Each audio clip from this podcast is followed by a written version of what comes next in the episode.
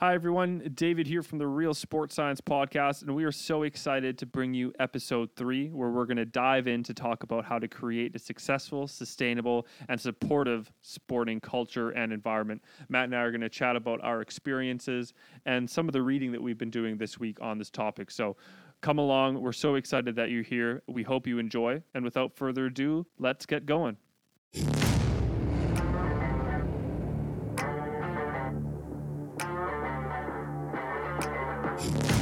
Welcome, everybody. This is episode three of the RSS podcast. I'm David. He's Matt. Let's go.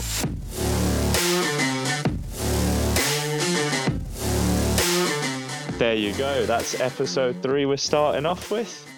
Um, yeah, we just wanted to start off by saying thank you to everyone for listening to episode one that has recently gone live, and then also episode two. Hey, David. Yeah, big news of this week is the first one dropped Tuesday. We've got a few listeners already. We're really excited about that. Just to see where it goes. Hopefully, you guys are enjoying it. And then I guess like the big big thing from this podcast, admin wise, is um, we're going to be creating an email so that all of Right. you guys can uh, just start telling us, like, giving us some feedback. So we'd love to hear from all of you.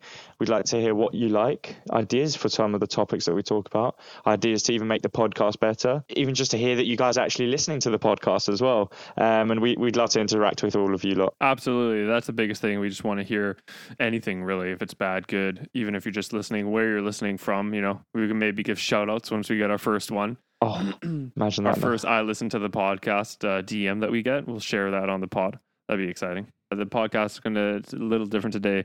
Matt, what what's going on? I'll tell you what, we went from having one mic that didn't really work, uh, then getting two mics and it just being really good, and now we've just split. So I've sadly just finished uh, my master. Well, I haven't finished my master's course, but um, I've, I've got no reason to be in Loughborough. So I've just I'm finishing my dissertation back at home where I'll be for the next year, um, working wise. Uh, so yeah, so I've moved back. It's been a long old drive back, a long process trying to unpack everything and get everything back in order. Um, and yeah, it was it was sad. It was sad to see Loughborough go, even though I only spent a year there. I wish I spent well the majority of my time at university there because it, it, it was an amazing place, and it was a bit sad to say bye to Powerbase as well. Um, how about you? How was how was the past week been for you, weekend wise? Yeah, the weekend was good. When you asked me what I was doing on the weekend, I said nothing, and I totally forgot I actually had a CrossFit competition. Nothing super serious. Um, it was just the CrossFit box that I uh, train at BFG down in Leicester. Uh, they just do twice a year, uh, kind of in-house comp. So it's teams. It's chill. It's chill, but then you still go hard. Yeah. Uh, so the teams just get picked out of a hat, and then that's your team for the day. It's for four workouts. There was yeah, four workouts, and uh, winner takes all. oh, so wow. that was really fun. what what place did you me- come, by the way? If you don't mind me asking. No big deal. Came second place. Got the second place banner. There Let's it is. go. There it is. Pin it on the little podcast room. Pin it in the office. Big result. Big result Get at the summer throwdown. BFG summer throwdown. So Can- that was really exciting. Can you Yeah, give us an example of a, a challenge that you had to do? One of the One of the workouts. yeah yeah yeah. Um, sure. Let me see. Okay, the first one was actually uh, interesting. That was savage. Um, so it was in two parts. Uh, each person, each so there's three teammates. The all three teammates had two minutes each to get a max clean. Um, so it could be either a squat clean or a power clean. Didn't matter. It just had to get up. And then, and then once all of you finished, then each of you had one minute, and you put on whatever weight you want on the bar, and you do that weight as a clean as many times as possible in one minute. And then your score is for that section. So the first section, obviously, your score is just how much you did for your 1RM for your clean. For your second one, it's total weight lifted. So say you you lift you put 60 kilos on the bar and you're able in the one minute to do that 10 times 600 kilos that's your score so if you go too light you know it's not great but if you go too heavy say if you did 100 kilos but you could only do that three times ti- in minute, yeah. that's only 300 So- Ah, so i did i put 60 kilos on the bar um, There you go, managed then. to managed to do it 21 times in the minute it was gross It was wait wait, really? yeah Oh, fair. yeah play. yeah Jeez, that's pretty good. That is. Wow. Yeah, so it's just touch and go. Like you'd get it on, get it racked, put it down, boom, rack. Nice. There you go. Just That's try to go as fast as possible. probably why you got second place then. Jeez. I did not expect it either. We were, we were, they were like, yeah, let's come around. We're gonna uh, name top three. I was like, maybe we snuck into like third place, and they called third place wasn't us. I was like, ah, dang, too bad. Oh well, Yeah, whatever. yeah. And then second place, team thirteen. Woo, us. Let's go. That's awesome. That's a good weekend. It was really then. fun. You came Yeah, back with some weekend. silverware. Some people who listen to the first pod know Yeah. what we're Little talking inside about. joke. One for the family. Inside joke. Inside joke for the fam. yeah for the podcast fam yeah it was really fun and then monday i had uh, a meeting with my phd supervisor so that was that went really good we're just talking about kind of areas where we could maybe start and then yeah tuesday i had a meeting with the head physiologist at british athletics who i'll be in contact with a lot as well over my three years uh, so just had a chat to him as well about the opportunities within british athletics so i'm really really excited for that honestly so stoked to come back from canada and get that going in october yeah. No, that's going to be amazing. A little different today. Uh, where do you want to? Do you want to take that line? Yeah, sure. Yeah. So usually we kind of go topic of the day first, but today I, I'm so excited about this podcast. Yeah, should be a good Honestly, one. I've been, been doing some reading on this. So the name of it is Creating a Successful, Sustainable, Supportive Sporting Environment slash Culture. So how Yeah. do you do that? Um, and this question came up out of uh, just talking to you in the first podcast, really, about you were talking about building relationships and just different cultures. And then I just had some questions on that. And, and this is what it came out of. So I'm really excited to get into that. So what we're going to do actually is we're going to open up uh, with with jobs of the week, and then we're going to dive right into that Yeah. topic. And what we've done is we've done a bit of reading on this, so it's we're actually our the topic and the paper of the day or paper of the week is just we're kind of molding that into one. Yeah, Um, we thought it was a pretty big topic, so we thought we'd give it sort of everything. Really, make it the sort, uh, make it the main part of this podcast, because Yeah. it, is, it is a very interesting topic and it's extremely prevalent nowadays. Because at the end of it, hopefully we get near to an answer, but you know, I don't think there is a final answer, which you you will find out at the end of this podcast. I'm really excited to talk about this because even if no one listens to it, um, I've learned so much just reading some papers. So I mean, Yeah. hopefully people listen to it and hopefully people really enjoy it. But at the end of the day, if, if they don't or if they don't listen, I think it'll it'll make me what I've learned will make me a better practitioner, which is it makes it worth it no matter what happens. Yeah, I mean, I mean, you get a lot to gain uh, from it. So, like, just Exactly. anything you can gain in the constant learning, it's amazing. let's let's jump in. How to create a successful, sustainable, supportive sporting culture, sporting environment. We started off well, I, I- we, it started off with creating successful sporting environment, but I but I was thinking about it, and that didn't really capture what I was what I was first thinking of when I when I thought of this question. Uh, Yeah. and so I added those two because sure, like a team or an organization can be successful for the short term, say a year, but it's not sustainable. You know, they have poor management or you know bad relationships within the team, and after a year or so, um, it it disintegrates or falls apart. So that's why I added the sustainable there, and then the supportive as well because because we want to create a culture that is long term and that supports athletes, supports coaches, supports the development of both. And I think if if a culture and an environment and an organization can create a successful, sustainable, and supportive culture, then it'll it'll last long term. Um, and I think those three are, are really key. And so that's why I just added those three. Just to start off, I wanted to ask you a question. Uh, we chatted a lot about your involvement in rugby and different rugby teams.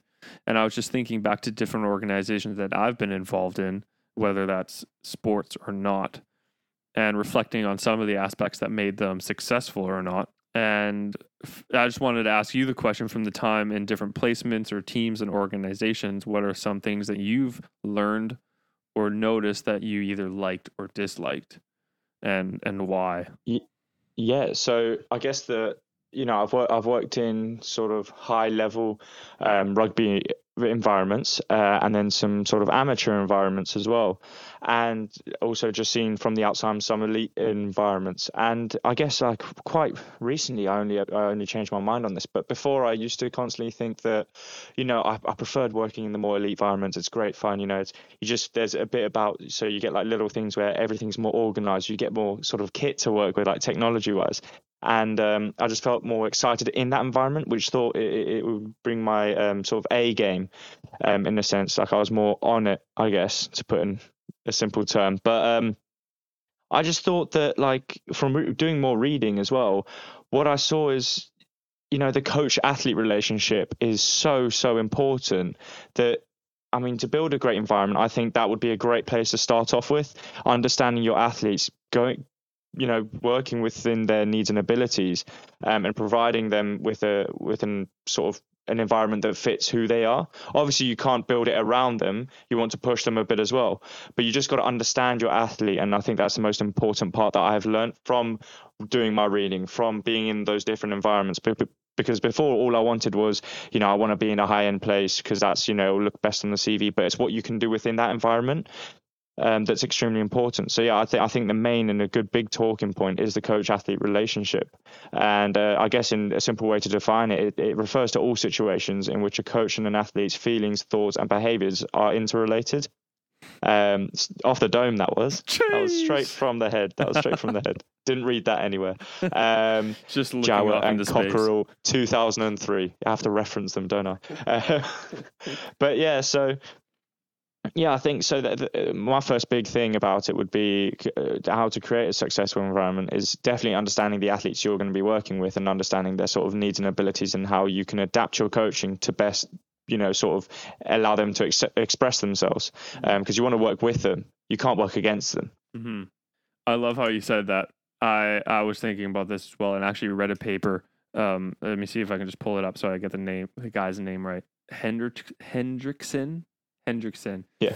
And it was he wrote a book and within this chapter is talking about organizational influence on developing athletes and how to develop culture to develop athletes and and within that there's he there's a ton of papers that he referenced but a big thing was uh it has to start with the coach and and then the kind of the number one thing I wrote down was coaches need to be willing to learn and to change. And the coach can't come in and be like this, like my way or the highway. Um, yeah. The coach needs to be the first point of call to be someone to change and to be able to be self-reflective. Like, oh, why am I doing this? Um, yeah. And how can I change to make my athlete better? So that was really interesting. That actually you read some papers and that's what you got out of it as well.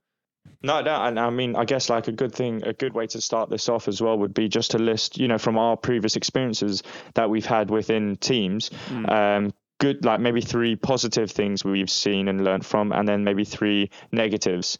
You know, so like I could I could start off with just to set the set the base. Um, so I, I thought that was really good that uh, something I thought that was really good that would help create a successful environment is consistency. So not only is it consistency in the term of attendance from um, the players, because obviously if, if you're getting paid, it's easy to keep attending the gym sessions, the training mm. sessions. But say if you're in an amateur sort uh, setting, you want to have great attendance because you want them to be motivated to come back into the gym. So it's an intrinsic motivational factor instead of extrinsic, which is sort of money.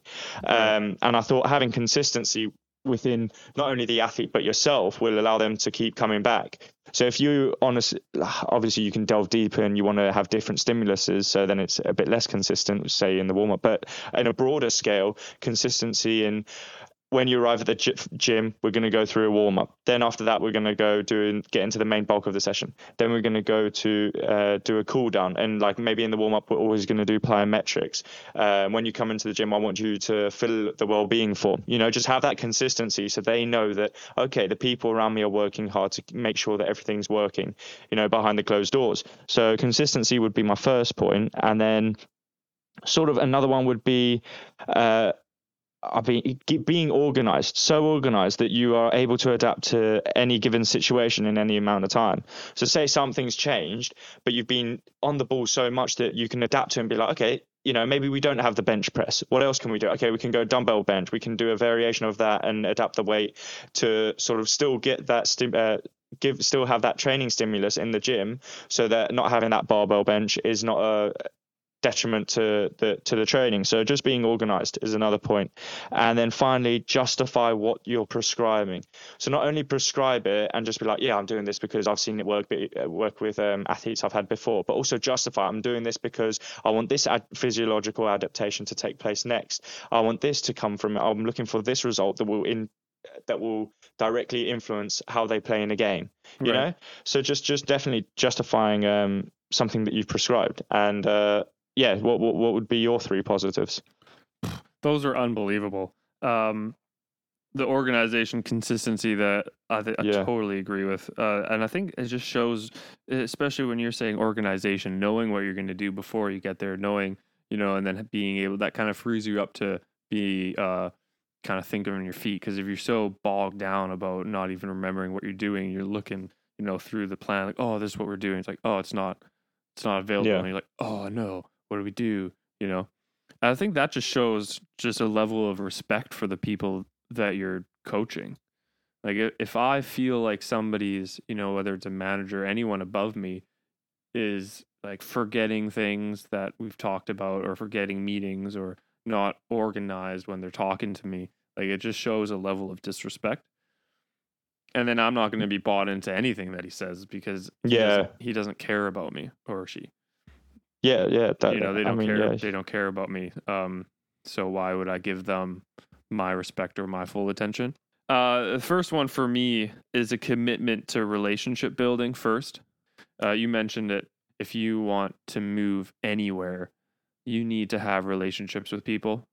They, they need to understand, you know, your heart, your passion for whatever you're doing, and understand yeah. that that at the end of the day that they're you know building a relationship will build everything on top of that. That's the foundation. So i think just showing a, an interest of who's underneath you. Yeah yeah. An interest of who you're taking care of. Uh, so in this case athletes in whatever sport whether it's a team sport or individual. Um, so consistency of building that relationship. Uh, communication would would be the second one for me. Kind of underneath communication i would say just like open communication so not just a one way street. In the paper that i read uh, the same Hendricks guy, it starts off with him describing how he was he was just watching a training session in tennis and he just noted that after a point so there's like a junior player playing against a more senior player who is much better and after a point if the junior player lost he wouldn't go up to him and be like this is wrong do this do this do this he asked him questions he went up and said what what what went well in that point, what yeah. went wrong in that point, um, and and ask questions and just kind of opens the door to open communication. And not only that, but athletes are stimulated to reflect and contribute to problem solving in that training environment. So, which that leads to better autonomy, decision making, and then hopefully performance. Because you know when mm. they're on the mm. court, you can't in tennis you can't actually talk to your coach, but even if you could, uh, you have that autonomy and you've built that uh, confidence to make decisions and know what's going on and self-reflect already. And then I, I think so, uh, one one point you made about um, understanding the athlete. There's a there's a famous quote that I think many people have heard by Warren Buffett, and it says it takes 20 years to build a reputation and five minutes to ruin it. So as you said, like if you if an athlete walks into the gym and say for the whole I mean, what say you've you're trying to build sort of an you're trying to imply uh, what's the word implement mm. um, your own values and beliefs in the gym you're trying to implement sort of organization in the gym and you do that really well but say two times or one time you, you slip up and they ask you oh why are you doing this and you don't have the answer to it then a little of that little bit of that reputation you've built does fall away mm. so it's just consistency organization and as you said you just got to understand your athletes as well mm. There's a, there's another part of this paper that i wanted to chat about and i just mentioned it um, oh yeah, not being so worried about the outcome. Like this tennis, this tennis coach, uh, the psychologist who wrote this paper, um, noted he he never mentioned whether he won the point or lost the point, and he didn't change how he interacted with the athlete, whether he lost or won. Like if he won, he didn't go up super excited. If you lost, he didn't go up. You're like, oh, like super down. Yeah. Both times it was like, what can we learn from that point? And talk to me about that. And so I was thinking that as well, whether it's in an snc environment or or like a performance physiology environment, how often do I change how I react to a situation depending on the performance of the athlete? And it's so Yeah. easy to do, you know, and and sometimes I think it's warranted, like if someone gets a PB or something, but I think day in and day out, if we show an athlete in a training environment that the result is more important than the effort they put in, Yeah. I I think that lead that sets them up for failure because there's going to be days where they put in 100% effort, 120% effort and that's what we want from athletes, right? But they're not going to get the result that maybe they wanted or we're looking for. Who knows why? Maybe they're not feeling great, maybe they're sick, maybe they're having a lot on their mind, whatever it is. And in that moment, if we're not as supportive of them in that situation, than when they gave the same amount of effort and the result was the same due to whatever reason, or the result was better due to whatever reason. I think it sets them up for this disappointment of it were all results driven. When, of course, we need to be at the end of the day, but if they're giving a hundred percent effort, that's what I'm looking for because that's what's going to make them better in the long run.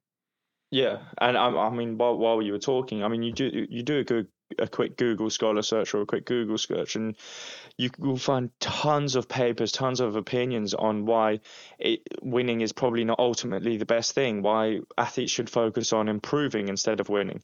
Because if you constantly compare yourself to athletes, maybe you're the best in um, maybe the best maybe you're the best uh, in in 50 meter freestyle in in the UK and you're constantly comparing yourself to athletes that are say not on your level. Maybe you're too good for them and you're constantly thinking about oh I'm winning I'm winning. So your mind's too you, you, you you're so focused on winning that you lose sort of track on improving your times because you think oh I'm still winning and you get too complacent then one I mean, obviously your self-esteem's high, but then once you get to the next comp- level of uh, competition and then you start losing, then I mean, you've gone from you know a big massive high and then you drop all the way down to the lows, and I just think. Yeah, you don't want to create an environment that's so focused on winning that, as you said, when they get a new, when they win a point, or when you get a new personal best time, that you know, you obviously want to celebrate. But if you make it too big of a thing, does that actually cause a detriment to that, whoever you're, you know, to Hmm. the athlete or the person that you're training? Mm.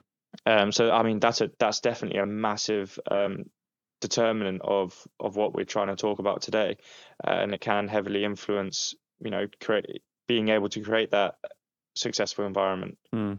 Um, it's crazy. I think sometimes we for, just forget of how much influence we have, not only on athletes but on everyone around us, whether that's Yeah. in an athlete setting or not. And but especially as coaches, and and for me, I think in what my role would hopefully be after a PhD, I think I would have moments of having that one-on-one contact with an athlete, but it wouldn't be as much as an S and C coach that would maybe see them, you know, two, three times a week, and then a, and Yeah. then their like training coach would see them, you know, maybe daily, uh, depending on the sport. Uh, but I, I think we forget the the impact that we can have. And another th- another thing that I found really interesting uh, about this paper is he talked about. So while whilst you're busy finding that, I'd just like to build upon that point. Oh yeah, I think it is. Um, it is. Yeah, I'll, I'll let you find it. Um, but I think it is extremely important and vital that coaches of any part of the interdisciplinary team um, are wary of the athlete. You need to be aware of the athlete and understand that your role does exceed just planning and delivering sessions or just fo- like helping athletes recover. You, you know, it's not just okay. I'll just plan this session and deliver that session, and that's it. There's so much more to the job than just that. It's understanding what environment you want to um, sort of create. If there's not an environment already there, you want to leave sort of also leave your mark, but leave leave a place where someone sort of can pick up and also build up, uh, build up on and instill their own beliefs and values, and just understand that at the center of every part of the interdisciplinary team is the athlete. So although you are playing your part, you also want to Hmm. make the athlete, you know, athlete needs to come first, don't they? And that leads into what I what I actually found in this book. He talked about espoused values and enacted values. Espouse being basically what you say and enacted what you do. And he said a huge downfall of organizations is when those don't marry up and when those don't match up. There's there's a couple of, of papers that came out on this that this that this researcher did. And um, one was the Danish national 49ers sailing team. and the coaches expected athletes to take responsibility for their development. That was the espoused value. That was what they said. And to line up with that, they always welcomed elite team. They always welcomed the junior athletes to the t- elite team meetings, but they weren't ever forced, and often they weren't even told when they were. And it was on the athlete's responsibility to ask and take initiative to go to those meetings. And that was kind of the enacted. Like they said, you need to take responsibility for your growth and because of that, you're always welcome in those meetings, but you need to take the initiative and show the initiative to mm. to find out when those meetings are and to come to them. And and one of the athletes was interviewed and he said, you know, no one holds your hand. You need to kick in the door, and that's how it should be. And so he had yeah, a positive yeah. response. He took that responsibility for his own improvement. Uh, another one was um, the Norwegian Handball Club, and the culture was characterized by consistent learning and focus for the young athletes. No, consistent learning focused on the young athletes. So that was, and athletes were encouraged to learn by taking chances. So that was their announced values, espoused values. Sorry, what they said. Yeah. Um, and the coach would always say, if you haven't made enough mistakes today, you haven't done enough. So basically, take chances. It's okay if you get it wrong. That's what we're here for. That's what learning mm. is. Hmm. And and they really wanted to drive that home for the young athletes. And so during matches, the coach would often leave young players on the field even if they were down, even if they made a mistake or two, even if it was towards the end of the game, and gave them a chance to learn under pressure and give them the chance to make mistakes. And that was kind of the enacted values, and that's how they lined up. You know, most coaches would say, "Yeah, make mistakes, it's fine," but then they would take them off as soon as they made a mistake or you know if the team was down towards the end of the game even in a game that didn't really mean that much they would leave the players out there and in the short term uh the the result might not be in your favor but in the long term you get that development for the younger players and they see that what you say you value and your priority is is actually what you do and and this guy said this researcher said that that is more important than that one game that you might lose yeah. that one poor result. Um, so I think I found that really interesting. And and there was there was one other team that they talked about, um, a, a golf team, and the coaches said always talked about the importance of eating healthy, warming up, training in a structured manner, showing up on time. But the coaches showed up often eating pizza. Uh, they trained without warming up. They arrived late to training and the and the athlete development in that situation was stunted and, and they didn't do well or and there wasn't that growth that you saw in the other environments so that was really interesting and so that um, that led me to a question of what do we do when we're in an environment that that's not the case to be fair, I was I was going to bring up that question as well um, about the earlier point when you mentioned the Danish team. Um, it's like once once that environment's already set in place, it's easy to keep that consistency. Mm. But the difficult part, I guess, would be another part to this podcast is how do you get to that stage? And yeah. we can delve into that in, in maybe a different part. Um, you know, I guess this one's just this part of the this uh, this podcast is um, sort of just an overview of this topic because it is a massive topic. So I guess another part of this podcast would be how to, you know, what best methods we'd explore the best methods of trying to build an environment like that, hmm. like the Danish team. But but what do you do? And I just want to hear your thoughts on it. Um, what do you do when you're in a position where you aren't at the top? You know, maybe you're a junior S&C coach or even just like a, a senior S&C coach on the S&C team, and that culture isn't there. Yeah. Um, what's your responsibility in that? Yeah, I, I was going to bring up this point um, at the end of the podcast, and I'll probably delve a, bit, a little bit deeper into it when it, towards the end of it. But um, you just got to reflect, understand your the, the situation you're in, understand if if you agree with it and if you don't agree with it, and then therefore just take that little step further to say, okay, why don't I agree with it? Hmm. And then finally, uh, could I change it? Just those three steps, not not following a model, just not anything else but just those little three steps. Because um, then, uh, say you're a junior SNC and there's an, an environment that's already there that you don't agree with. Maybe they're focused too much on winning. It's you know it's it's it's such a difficult. I don't think there is a best way to deal with that because you want to obviously show your worth and maybe say to the SNC coach or, or, or, the head coach, maybe we could do this, maybe we could do that. I'd say the best way to do it is just question him why why it's like that in, in, in a very polite way.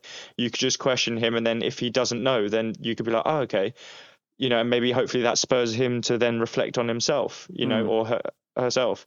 Um, so I guess I guess that's the the best way you could do it, just by questioning someone else. Instead of just trying to push your values and your beliefs straight forward maybe understand why they're doing it that way. Mm. so just understand things from their perspective and their build from that. And understanding mm. look you're the junior snc at the end of the day. You're not the head snc so don't you know don't get too big for your boots and start changing thinking you can change things immediately. Right you know you sort of want to take things slow it's not going to this is never going to be a quick thing that you can change it's going to be something that you have to keep building on from season maybe to season you know mm. I really like how you said understand, take a step back and understand why they do things. And I think that can go that can that can be said for so many situations. I think so many people react when they see something or hear something and they say, "No, that's wrong that's bad. It should be done like this. And I love how you brought up the the fact that understand, ask questions, get curious yeah. of why are they doing it this way. And that'll show a level of maturity I think that a lot of people don't have. And just help understand, helping to understand people. And that goes back to even just building relationships, right? If somebody is, if you're asking questions, oh, why you do this, why you do that, you're automatically building relationships in, in a manner that's healthy because you're asking questions and you have passion for that. Um, I also really liked how you said, "What can I do about it?" and just taking ownership about well, what can you do? What's you know, what's your responsibility in all of it, no matter how small it is. And I think so many people as well, especially if they're not at the top, and I've probably done this as well, is we just say, "Well, it's not my, it's not my thing." Like I'm too low. I'm just a junior SNC. I'm just a junior physiologist. I can't do anything about it. It's just the way it is. And as much as that's the case, I love how you brought up of taking it one bit further of well, what can I do about it? What's my place in it and what could I change? And I think it goes one thing that I would say is, you know, you can't control other people's actions. You can't control other what other people say to you or how other people respond you can't control how your management, the people above you, you know, communicate or talk to you, unfortunately. Yeah. But that's just the way life is. yeah. But but you have a hundred percent control of how you talk to the people and how you communicate to the people below you and above you. And and so it's just like kind of saying, well, you know what, the people above me might not communicate well, but I'm going to communicate well because that's something that I can take ownership of and that's something that I can change. Then mix that into trying to understand and ask questions and get curious about why things are the way they are and building relationships. I think that's a great place to start if you're finding yourself in a place where, you know, maybe there isn't that ideal culture. What do you think about those beans?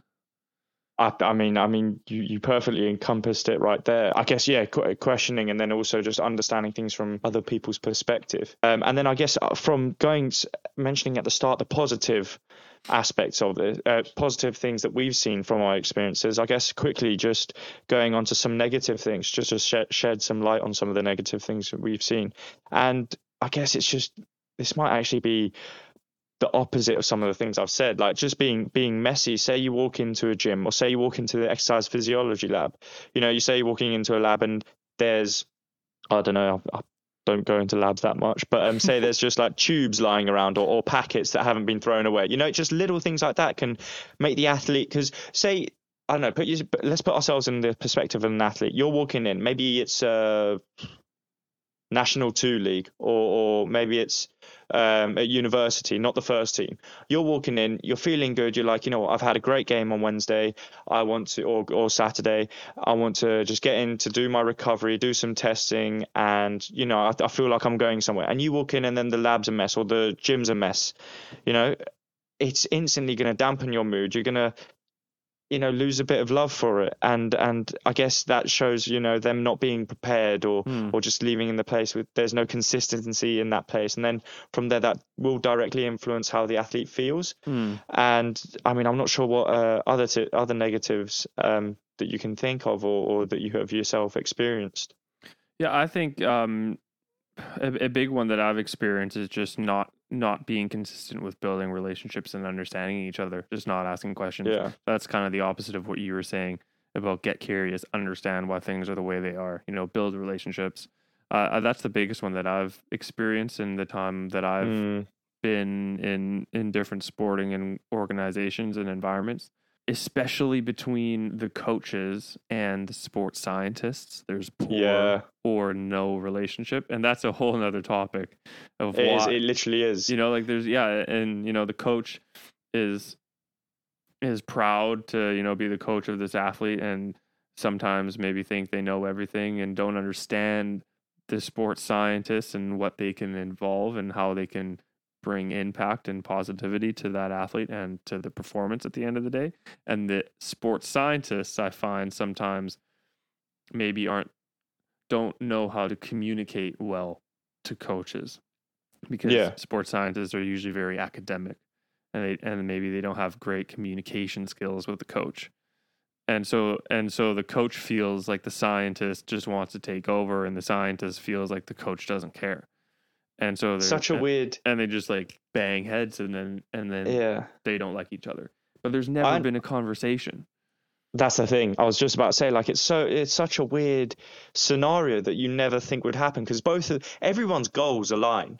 You know, Yeah. everyone's down. Like everyone's main goal is for the athlete to peak at their performance, peak at their level, and I just find it ridiculous that people can clash heads. Obviously, egos get in the way, but just in general, like it's not a very rare thing where you know it's just the ego. It's a common thing across. Um, I haven't worked in many environments, but I've heard anecdotally from different practitioners that is a very common thing.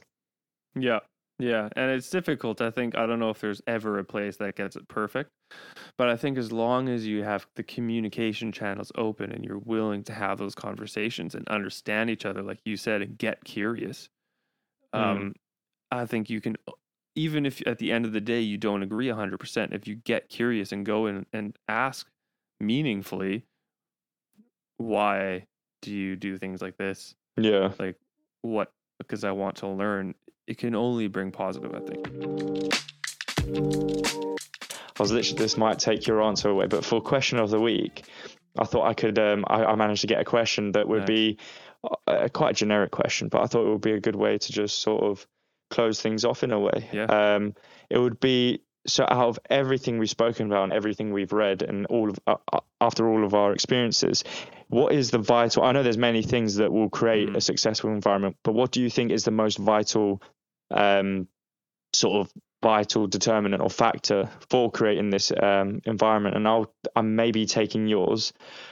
Actually, I'll, I'll let you. No, no, I'll let go, you say go, yours. I'll go, let you say yours. go, go. No, I was I was going to say for for coaches and practitioners to have that never-ending desire to learn and question things. I think I think that's so detrimental. No matter how many how much experience you have, you have to be never. You, just have to be questioning everything. So Mm. then, it, even questioning yourself, not only the environment or the other coaches, questioning yourself most Mm. importantly, to understand that okay, this is what I'm doing. Why am I doing this? Okay, that's why I'm doing this, and then you can relay it back to the athletes if you do get questions Mm. you know, if you do get questioned. And I think a, an amazing video I watched on this, um, which was my dad showed me, but um, it's called uh, "The Art of Asking the Right Questions" by The Big Think on YouTube, Okay. and it literally it's, a, just just a quick ten minute video that shows how important questioning is Wait, And what, how- what was it again? The art of asking the right questions? by Tim Ferriss, Warren Berger or Berger, Hope, Jaron, and more. But it's by the big think. Okay. So just put the art of asking the right questions by the big think. okay. It it just highlights the importance of how questioning is so vital for everyone involved Hmm. in that conversation. Hmm. I so love hopefully I that. didn't take yours. No, that's actually not what I was going to say, but that's a Oh, way awesome, better awesome. question. I mean, answer because you're absolutely right. Like self reflection, never stop learning. As soon as you stop learning, you get stuck in your ways, don't you? Get too complacent. And you but yeah, never I, I understand why point. do I do the ways? Why do I do the things the way that I do? Yeah, no, I, I developed that point from everything that we spoke about and some of the things you brought up on. That's an, um, that's an athletes. unbelievable answer. I would absolutely agree. I was going to say if I had to choose one, I would say communication. Out of open communication, that that breeds relationships, that breeds at least understanding or respect for the athlete, for other practitioners, even if you don't 100% agree. I mean, yeah, communicated. Com- oh, well done. Communication skills are so so important. I mean, it's not only the obviously you know being able to write an email to the coach, but it's how you conduct yourself when you're speaking to other people, and it will minimize the risk of if you can say communicate effectively with asking the right questions, with not see getting your ego in the way or, or your own beliefs and morals and values. If you if you can communicate effectively and can conduct yourself properly, then it will minimize the risk of heads clashing. You know. Um, sort of beliefs clashing Hmm. and it will just ultimately the, the the person that's most affected by when you're when the coaches clash is the athlete which is the last thing you want to do Wow, yeah, un- unbelievable. And uh, honestly, what I would love to do is come back to this topic. I don't know, six months from now, a year from a now, little time down the and if yeah. we if we say the big two things that we're taking away from this is is never stop learning, never stop asking questions, whether that's to yourself or to others or just learning in general, and never stop communicating. If we take those two points away and really and see how we can implement them into whatever job we have, whatever role we have, I'd be so curious to see what Yeah. comes out of that and have a chat maybe you know six months from now or, or a year from now and how Yeah. how has that changed um and and what doors has that open? And what's and what does the culture that we're in look like? Yeah i mean if if the people watching listen li- watching if the people listening to this i mean let us know. Let us know what you think. Were we right? Were we wrong? Is there something else? Have you had an experience either either positive or negative? What made it positive or negative? Uh, Yeah. we we really hope that you know you've learned something. Maybe you've you've heard something that you knew before but it was just a bit of a reminder oh that is a good idea. Um, or maybe we've changed what you thought completely who knows? But but i know i learned so much just from Yeah. talking now from oh reading yeah. from hearing what you had to doing think that about extra it. bit of research. really really really cool and i Yeah. really want to take those two points. Cool. Nah that's and, and really see That was- how i can implement those in my own job Yeah, no, massively. It, it was an ex- it was a really interesting conversation, um, and yeah, I thoroughly enjoyed it. And you know, I mean, I, I I learned even more just from doing a little bit of extra reading at the end of the day. yeah Um, so yeah, massive, massive. And if you do want to email us, just check the description on this this specific episode, and we'll have the email just in the description area. Uh, absolutely this description struggling, struggling. So much talking. Um, but yeah, no, it's it's been awesome. Once again, I had a great time on it. We 100%. enjoy it. I hope you enjoy it. If you enjoy it, let us know. Tell your friends about it. Share it on Instagram. Share it on Facebook. Whatever Yeah. social media platforms you're on, get the word out. let us know if we suck. And, yeah, just be honest, and then We're we'll see what we do about that. we'll cry ourselves Yeah. to sleep at night, maybe. Uh, that was that was unbelievable. Great shot, Matt. Thank That you for amazing. putting in the work for that. Thank you for you know bringing Ah. bringing your mind and your ideas and your uh, experiences to the podcast. Thank you as I well. really appreciate it. It was amazing. Thank you as well. Do you want to take us out? I will. I will. This has been the RSS podcast. We're out.